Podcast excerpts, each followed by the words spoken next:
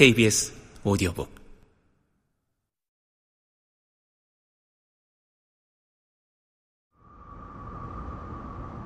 Yo, nice car, my friend. 공장 주차장은 붐빈다. 교대 시간이라 출퇴근 차량이 한꺼번에 몰린 모양이다. 조수석 녹슨 문이 삭아 흘러내리는 포드 F150 트럭과 도요타 캠리 사이에 딱 하나 자리가 있다. 양쪽 다 차선을 물고 있어 공간이 빠듯하다. 투도어 포르쉐는 몸체는 작지만 문이 커서 차간거리가 더 필요하다.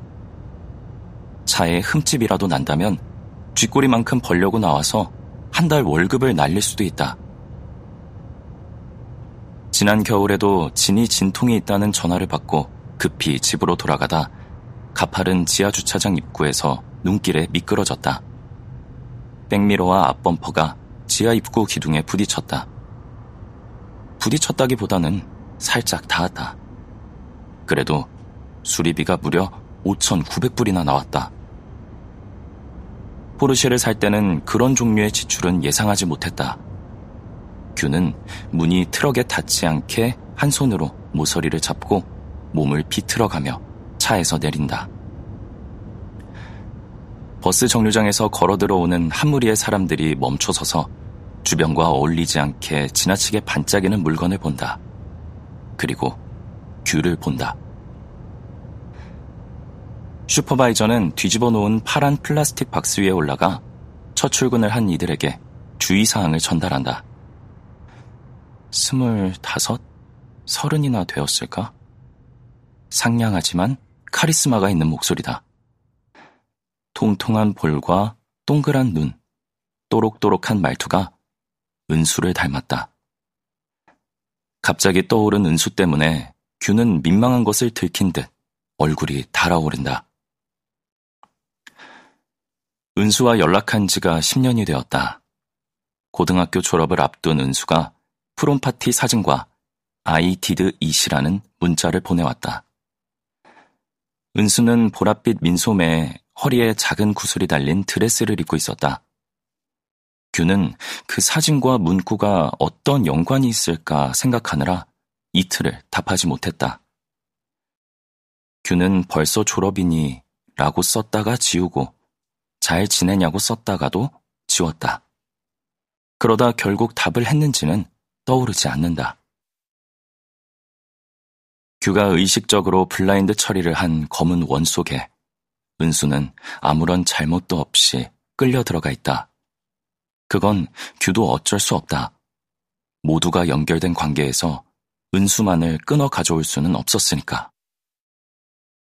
자, 안전화는 신고 오셨죠?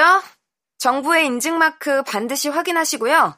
없는 분은 오늘 일 못합니다. 다행히 규는 어제 퇴근길에 200불을 주고 산 안전화를 신고 있다.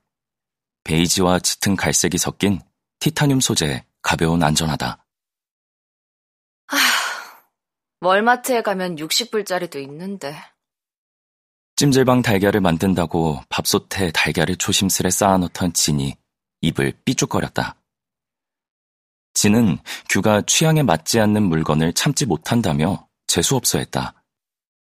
요즘은 선택과 집중의 시대라며 규의 방식을 지지한다던 진이 그렇게 돌아섰다. 엘사가 태어난 후 진은 규의 취향이 유아기적 결핍에서 비롯된 병증일 뿐이며 아직 처리하지 못한 감정이 낳은 미성숙의 산물이라 몰아붙였다. 진이 포르쉐를 직접적으로 지목하지 않았지만 그때마다 큐는 포르쉐를 떠올리지 않을 수 없다. 큐는 만두 공장에서 배정된 일을 시작하기 전 탈의실로 가는 길에 얇은 철제 블라인드를 벌려 포르쉐의 안전을 확인한다. 온팍 들어간 포르쉐가 잘 보이지 않아 고개를 이리저리 뺀다.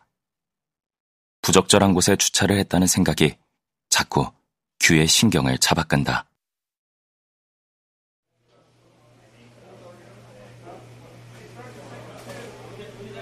좁은 탈의실에 사람들이 북적인다. 상의를 하얀 가운으로 갈아입을 때만 해도 무슨 연구소 직원 같았지만 마스크와 머리 그물망을 쓰니 금세 만두 공장 노동자 폼이 난다.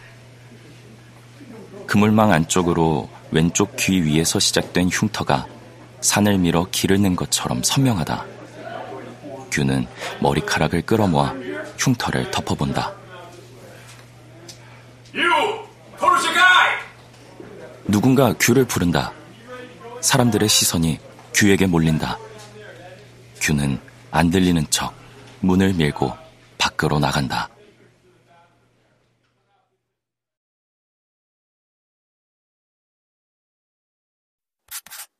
KBS 오디오 북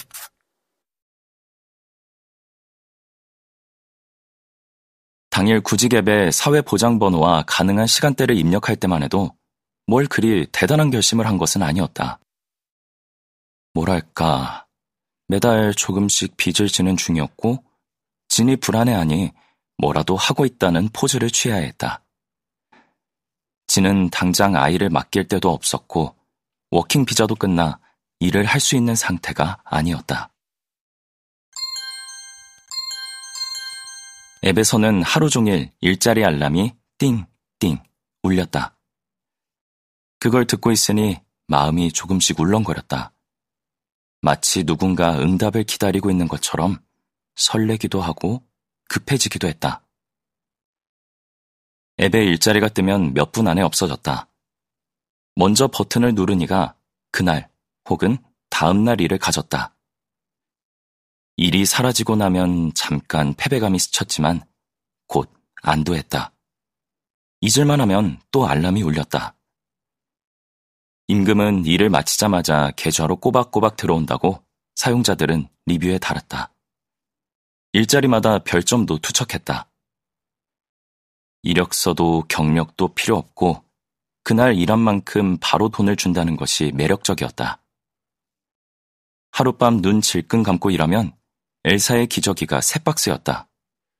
이틀을 일하면 한 달 분유값이었다. 그 정도만 돼도 지금의 재정 상태에서는 오아시스가 될 수 있었다. 포르쉐를 살 때는 규도 계획이 있었다. 명색이 회계사인데 아무 생각 없이 포르쉐를 샀을까? 포르쉐 거지로 사는 거야 각오한 일이지만 빚을 지게 될 줄은 몰랐다. 연애와 아이는 생각지도 못한 변수였다. 마흔이 될 때까지 못하던 연애가 새삼 되겠냐고 포르쉐와 결혼한 셈 치겠다고 가까운 직장 동료들에게 진지하게 말하기도 했다.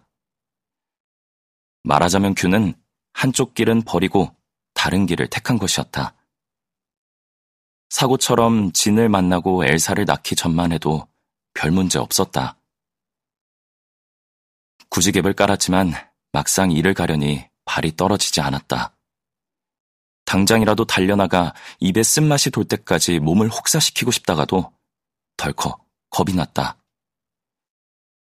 더 이상 소금간이 버짐처럼 허옇게 핀 티셔츠를 벗어던지고 차가운 물에 몸을 씻던 시절이 아니었다. 자고 나면 새 몸이 되던 시절도 아니었다. 여름에도 따뜻한 물에 샤워를 하고 푹 자도 만성적인 피로를 느끼는 마흔 둘이었다. 규는 고민했다. 벗어나고 싶다는 생각만으로 저절로 몸이 움직여지던 시절이 그립기는 했다. 이렇게 노곤하게 살다가 죽는다고 생각하면 끔찍하기도 했다.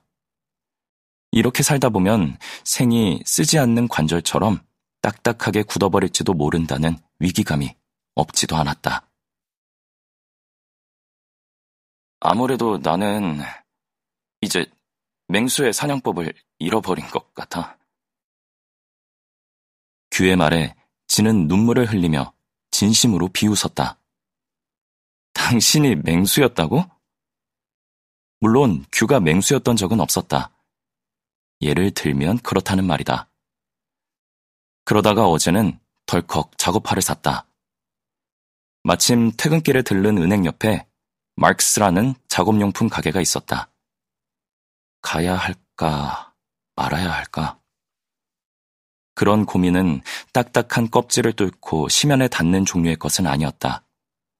동그라미의 끝을 밟듯 내내 반복하다가 결국은 제자리에 오고야 마는 갈등이었다. 하지만 신기하게도 우연히 작업화를 사고 나니 이미 갈등은 끝이 나버린 듯 불가해한 평온이 찾아왔다.